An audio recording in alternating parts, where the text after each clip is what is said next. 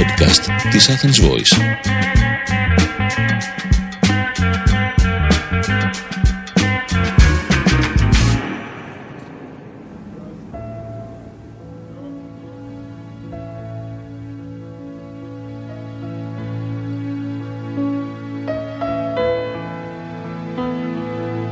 Ακούτε τη σειρά «Τα μονοπάτια των άστρων» του Διονύση Σιμόπουλου.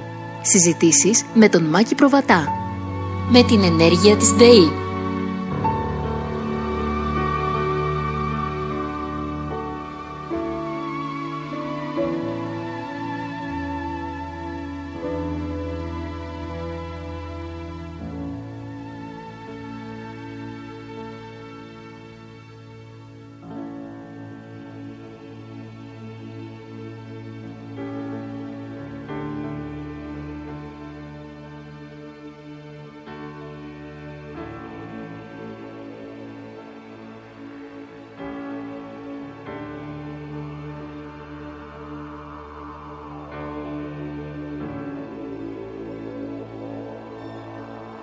Υπάρχουν δεδομένα ρεκόρ όπως τα ονομάζουμε στο ηλιακό μας σύστημα. Δηλαδή να πούμε ότι το ρεκόρ ε, ε, όσον αφορά το μέγεθος ενός πλανήτη βέβαια εντάξει είναι προφανές το έχει νομίζω ο Δίας αυτός δεν είναι; Ναι, ναι, αυτός. ο Δίας, Ο Δίας στο δικό μας ηλιακό στο δικό σύστημα. μας ηλιακό, για το δικό μας. Στο δικό μας ηλιακό σύστημα υπάρχουν καταγεγραμμένα ρεκόρ. Να ξέρουμε τουλάχιστον μην φύγουμε από αυτό, τόσο αδαείς πια από αυτό το μάτιο κόσμο. Να ξέρουμε στο ηλιακό μας σύστημα τα ρεκόρ ποιος τα Ε, κατέχει. θα, μπο- θα μπορούσα να πω ότι υπάρχουν περίπου καμιά τριανταριά τέτοια ρεκόρ στο ηλιακό μας σύστημα και μόνο. Αλλά αυτό είναι ε, μια περιγραφή που θα ακολουθήσει ίσως σε κάποιο άλλο ή σε κάποια Για- άλλη δώστε μας, συζήτηση. Εκτός από το Δία, για πείτε μας ένα ρεκόρ έτσι, που εσάς σας κάνει εντύπωση. Δεν ξέρω αν σας κάνει, σας κάνει εντύπωση κάποιο από αυτά τα ρεκόρ εσάς. Ε, τώρα εξαρτάται τώρα εντύπωση. Τι εντύπωση; Για παράδειγμα το, το ψηλότερο βουνό ε, στο ηλιακό μας σύστημα ε, δεν είναι φυσικά ούτε ο Όλυμπος που οι- έλεγαν οι αρχαίοι οι μόν πρόγονοι ούτε το Everest που λέμε σήμερα ε, ούτε καν ε, το, το μεγάλο ηφαίστειο της, ε, ε, της Χαβάης ε, το Μοναλόα ή το, το Μονακέα ε, όχι, το μεγαλύτερο ε, όρος ε, στο, στο ηλιακό σύστημα και μάλιστα ηφαίστειο ε, είναι, βρίσκεται, ονομάζεται όρος Όλυμπος και βρίσκεται στον Άρη. Και το ύψος του φτάνει περίπου τα 25 χιλιόμετρα ύψος ε, ενώ στην κορφή του υπάρχει ένας κρατήρας ο οποίος έχει ε, ε, διάμετρο 80 χιλιόμετρων. Ο κρατήρας δηλαδή του Όλυμπου, του Όλυμπου του Άρη δηλαδή, ε, έχει διάμετρο 80 χιλιόμετρων. Ε, αυτό είναι το μεγαλύτερο ε, Ναι, ένα- βουνό. μια, μια πληροφορία που είναι καλό να τη μάθουμε πριν Ναι. εγκατάλειψουν το μεταξύ, μάτιο του το μεταξύ ηλιακό άλλων. σύμπαν. Α, Και μάλιστα αυτό το βουνό, αν υπήρχε εδώ πάνω στη γη, θα κάλυπτε ολόκληρο το ελλαδικό χώρο και το Αιγαίο μαζί. Α, αν το μεταφέραμε, ξέρω εγώ, όλο αυτό το βουνό α, στη Γαλλία, θα κάλυπτε όλη τη Γαλλία. Α, τόσο τεράστιο είναι. Α, Υ- υπάρχουν ε, πολλά φανταστικά πράγματα φανταστικά με την έννοια τη καταπληκτικά πράγματα ιδιαίτερα στον Άρη. Ε, ένα δεύτερο πράγμα που μαθαίνουμε που βλέπουμε στον Άρη είναι μία χαράδρα. Μία καταπληκτική χαράδρα ονομάζεται ε, Βάλες Μαρινέρης ε, η κοιλάδα του Μάρινερ δηλαδή ε, η οποία αν βρισκόταν στη γη θα εκτείνονταν από τα ουράγια μέχρι την Πορτογαλία. Ε, μια τεράστια δηλαδή 4.000 χιλιόμετρα περίπου ε, μια τεράστια κυριολεκτικά χαράδρα που ο, μάλλον πρέπει να α, είναι αποτέλεσμα μιας σεισμικής κατάστασης που επικρατούσε στο παρελθόν του Άρη. Υπάρχουν λοιπόν καμιά τριανταριά τέτοια ρεκόρ, αλλά να τα πιάσουμε σε κάποια άλλη συζήτηση πιο οργανωμένα. Κάποια άλλη. Ναι, όχι, είναι, είναι πολύ ενδιαφέρον. Γιατί Ρεκόρ εδώ- υπάρχουν. Ε, Για παράδειγμα, ποιο είναι το πιο θερμό αντικείμενο στο σύμπαν; Θερμό Ποιο είναι το αντικείμενο; Πιο, ναι, Ποιο ναι, είναι, το ποιο είναι; πιο θερμό αντικείμενο. Ε, και αυτό είναι μια σειρά συζητήσεων που μπορούμε να κάνουμε. Το πιο θερμό, το πιο κρύο ε, αντικείμενο ή σημείο στο σύμπαν. Υπάρχει Ε, κάποιο ρεκόρ που να έχει ο πλανήτης Γη ή όλα είναι εκτός πλανήτη Γη; το ρεκόρ του πλανήτη Γη, το πιο καταπληκτικό από όλα, είναι η ύπαρξη ζωής. Α, μπορεί να υπάρχει ζωή και κάπου αλλού στο σύμπαν, Αλλά Στο ηλιακό μας σύστημα είμαστε μόνο εμείς. ε, ναι, ε, ε, μπορεί να υπάρχουν μικροβιακής μορφής ε, ζωή και κάπου αλλού, σε κάποια άλλα ίσως ε, ε, πλανήτες ή δορυφόρους του ηλιακού μας συστήματος δεν έχει όμως αποδειχθεί όπως και η ύπαρξη ζωής και η ύπαρξη ε, λογικής ζωής Νοήμονος. Ε, νοήμονος Άρα, ζωής. άρα λοιπόν το ρεκόρ και έχετε, αυτή, αυτή είναι ωραία απάντηση γιατί το ρεκόρ της γης είναι ότι έχει το, το, Είμαστε σίγουροι ότι έχει ύπαρξη- ζωή. την ύπαρξη του ανθρώπου ο οποίος μπορεί να παρατηρεί τον Όλυμπο του Άρη, μπορεί να παρατηρεί τη Χαράδρα, μπορεί να Ακριβώς. παρα- παρατηρεί τα 30 ρεκόρ, να βρει τα 30 ρεκόρ του ηλιακού συστήματος Εκτός αυτού εκτός αυτού. Ναι, ναι, ναι. Εκτός αυτού είναι κατά τη γνώμη μου και ο πιο όμορφος πλανήτης του ηλιακού συστήματος. Για μας σίγουρα, όχι μόνο ο πιο όμορφος πλανήτης αλλά επίσης και ο πιο σίγουρος πλανήτης. Είναι ο πλανήτης, είναι το διαστημόπλοιό μας θε- συνηθίζω να λέω, το διαστημόπλιο το οποίο μας ε, ε, ε, περιηγεί ε, σε όλες αυτές τις ε, ε, την, τα δισεκατομμύρια χρόνια που υπάρχει η ζωή επάνω στη γη.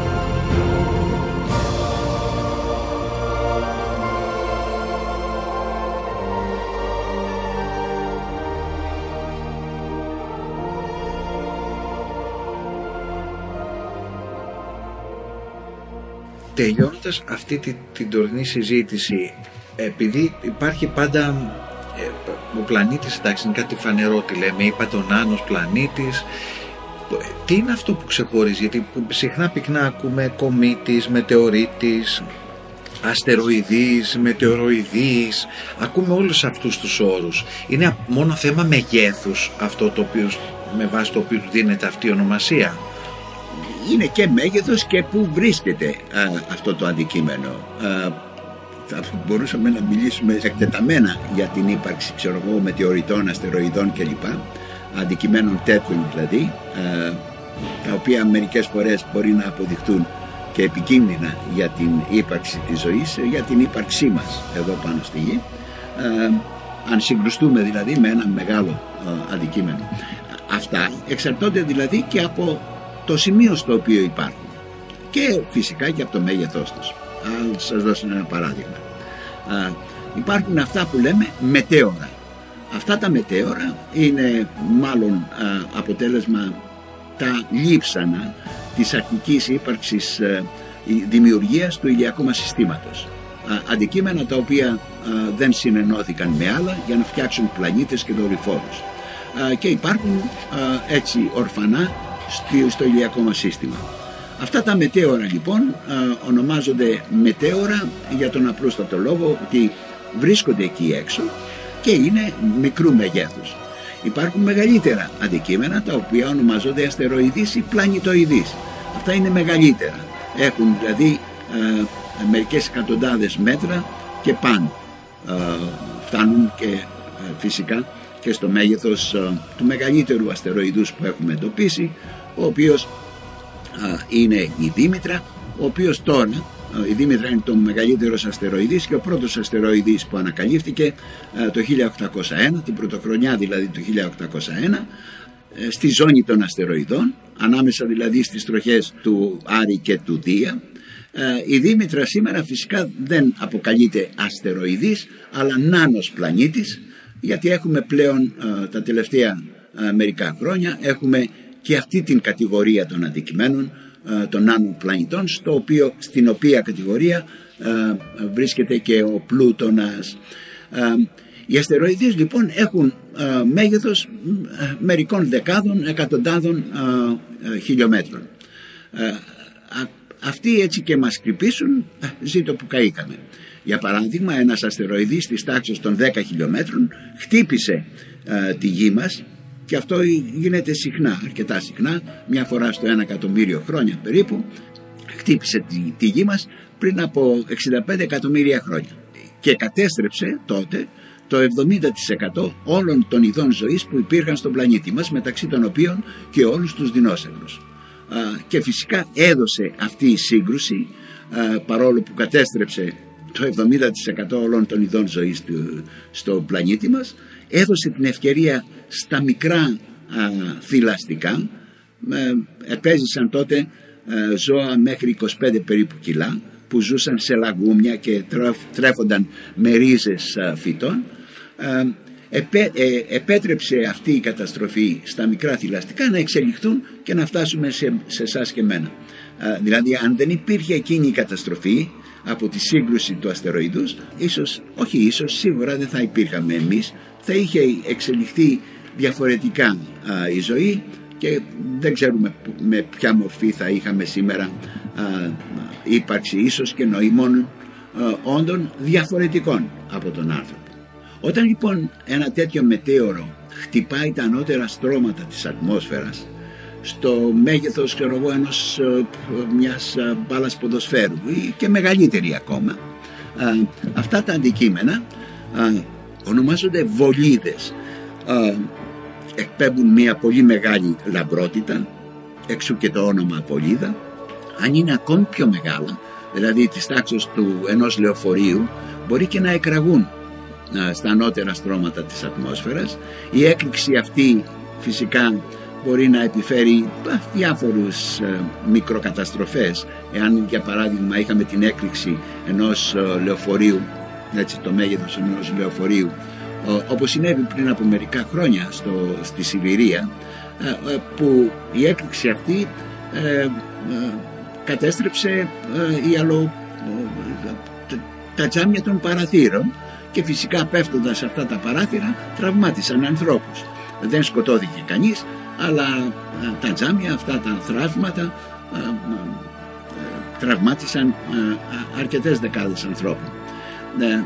Αυτές λοιπόν οι βολίδες στο μέγεθος όπως είπα ενός λεωφορείου τα εκραγούν στα ανώτερα στρώματα της ατμόσφαιρας. Εάν τώρα μικρότερα αντικείμενα φτάσουν στη γη και τα ανακαλύψουμε στο έδαφος τα ονομάζουμε μετεωρίτες οι μετεωρίτες δηλαδή είναι ένα θράψμα από τέτοιου είδους πτώσεις τα οποία έφτασαν στη γη. Ε, μάλιστα έχει, έχουν παρατηρηθεί τραυματισμός από έναν τέτοιο μετεωρίτη μερικών κιλών 2-3 κιλά νομίζω ήταν το 1954 στη νότια πολιτεία των Ηνωμένων Πολιτειών στην Αλαμπάμα μία κυρία έπαιρνε το, την ε, μεσημβρινή της ε, σιέστα έρχεται ένα τέτοιος μετεωρίτης χτυπάει το, ε, την οροφή του σπιτιού τους. Εκεί τα σπίτια είναι κυρίως κατασκευασμένα ξύλινα σπίτια. Χτυπάει λοιπόν την οροφή τρυπάει την οροφή χτυπάει ένα ραδιόφωνο που έπαιζε εκείνη τη στιγμή και χτυπάει στο γοφό την κυρία Χότζες, μία νότια αρκετά ευστραφή κυρία η οποία έπαιρνε όπως είπα το μεσημεριανό της υπνάκο. Ε, και δεν είναι η μόνη. Απλά την τραυμάτισε Την τραυμάτισε, ναι. Απλώς της έκανε ένα, έναν μόλοπα στο γοφό που φυσικά δεν ήταν μεγάλος τραυματισμός. Ε, υπάρχουν αναφορές ότι κάποιος ε, πριν από αρκετές εκατοντάδες χρόνια θυμάμαι τώρα την, ε, τις ημερομηνίες. Ένας μοναχός κάπου στην Ευρώπη χτυπήθηκε από ένα τέτοιο μετεωρίτη και ο οποίος πέθανε αλλά όχι από το χτύπημα αλλά από την αιμορραγία που προκάλεσε η πτώση νομίζω στο χέρι του. Ένας άλλος πιτσιρικάς στην Ινδία πέρασε ξιστά από το αυτί του ένας τέτοιος μετεωρίτης. Ένας άλλος μετεωρίτης στη Νέα Υόρκη ε, χτύπησε ε, στα προάστια της Νέας Υόρκης χτύπησε την ε, ήταν αραγμένο ένα αυτοκίνητο στο, στο γκαράζ του σπιτιού ενός ανθρώπου και το χτύπησε στο port bagage το, ε, του έκανε αρκετή μεγάλη ζημιά περίπου 2-3 κιλά. Με τι ταχύτητα πέφτουν, γιατί αυτά μου μοιάζουν πάρα πολύ ελαφριές ζημιές σε σχέση με την ταχύτητα που φαντάζομαι ότι πέφτουν. Ε, οι ταχύτητες είναι μεγάλες, αλλά ελα, ελαττώνεται αυτή η ταχύτητα, φτάνουν και 70.000 χιλιόμετρα ε, ναι. ε, την ώρα. Οι ελαφρύς Ε, τραυματισμοί επομένως είναι τεράστια τύχη. Ελαττώνεται όμως η πτώση α- α, καθώς περνάνε αυτά τα αντικείμενα από την ατμόσφαιρα καίγονται κατά κάποιο τρόπο α, από τη συμπίεση ε, και από την τριβή και γι' αυτό έχουμε αυτές τις αναλαμπές στον ουρανό. Α, και φυσικά όταν φτάνουν στη γη εντάξει, άμα σε χτυπήσει κατευθείαν ένας τέτοιος α, μετεωρίτης ε, την έχεις βάψει. Δεν, δεν είναι ότι α, είναι εύκολο α, ε, είναι πολύ μικρή η ταχύτητα αλλά δεν είναι και πολύ μεγάλη. Α, ε, εκείνο που οι περισσότεροι από εμάς βλέπουν δεν είναι καν ούτε τα μετέωρα ούτε αστεροειδείς ε, και φυσικά ούτε και μετεωρίτες. Δεν βρίσκουμε καθημερινή βάση μετεωρίτες αυτό που βλέπουμε είναι αυτά που ονομάζουμε ε, βροχές διατόντων. Τους διάτοντες αστέρες δηλαδή που βλέπουμε. Ε, αυτά ε, συμβαίνουν ιδιαίτερα κάμια ε, δεκαριά φορές κάθε χρόνο. Έχουμε την εμφάνιση τέτοιων ε, βροχών μετεώρων βροχών διατόντων δηλαδή. ε, όπως για παράδειγμα το καλοκαίρι γύρω στις 12 Αυγούστου ε, ονομάζεται ε, βροχή ε, των Περσίδων επειδή αυτά τα αντικείμενα φαίνονται να, βασ- να βγαίνουν από τον αστερισμό του Περσέα. Και το Νοέμβριο μια άλλη ε, γνωστή και φημισμένη βροχή διατόντων στις, δε- γύρω στις 17 Νοεμβρίου ε, είναι η βροχή διατόντων των Λέοντιδών επειδή φαίνονται να ε, προέρχονται από τον αστερισμό του Λέοντα. Αυτά δεν είναι όμως τίποτε συνταρακτικά. Μιλάμε για σκόνες ε, ε, ε, κόπους σκόνης ε, τόσο ε, μικρά είναι αυτά τα οποία αφήνουν πίσω τους στο, στο, στο πέρασμά τους από τη γειτονιά της ε, γης από την τροχιά μας διάφοροι κομήτες ε, οι κομήτες αυτοί λοιπόν αφήνουν σκουπίδια στο διάβα τους. Αυτά τα σκουπίδια παραμένουν στην ε, ε, τροχιά αυτή και όταν η γη ε, προσπερνάει χτυπάει αυτά τα σκουπίδια ε, παρόλο που είναι μικροσκοπικά ε, και επειδή η γη τρέχει με μια ταχύτητα 128.000 χιλιόμετρων το, ε, την ώρα ε, πέφτει σε αυτά τα σκουπίδια. Στα ανώτερα στρώματα καίγονται αυτά τα α, μικροσκοπικά η μικροσκοπική κόκκι άμμου θα μπορούσε κανείς να πει ε, καίγονται και εμείς από τη γη, την επιφάνεια της γης τα βλέπουμε να λάμπουν ε, και τα ονομάζουμε διάτοντες, μετεώρα και ούτω καθεξής. Τι ωραία. Μάθαμε πολλές λεπτομέρειες και μένουν πολλές ακόμη να μάθουμε στις επόμενες συζητήσεις μας. Ευχαριστούμε πάρα πολύ. Να είστε καλά. Εγώ ευχαριστώ.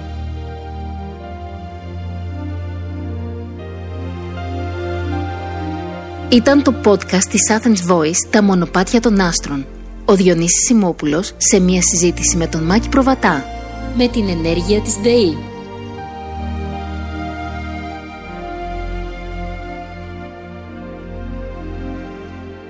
Η χρήση της μουσικής είναι προσφορά του Βαγγέλη Παπαθανασίου προς τον Διονύση Σιμόπουλο για τη συγκεκριμένη σειρά podcast.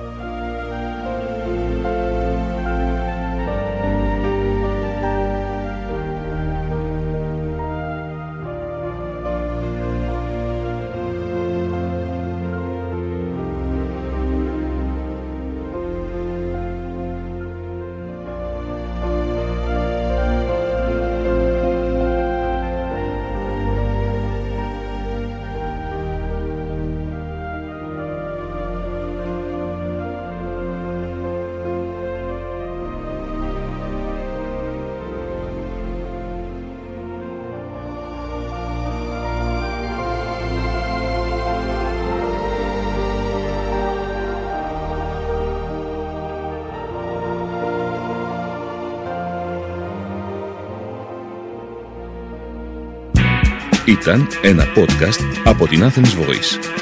Μπορείτε να ακούσετε τα podcast της Athens Voice στο athensvoice.gr και στο Spotify, στο Apple Podcast και το Google Play Music.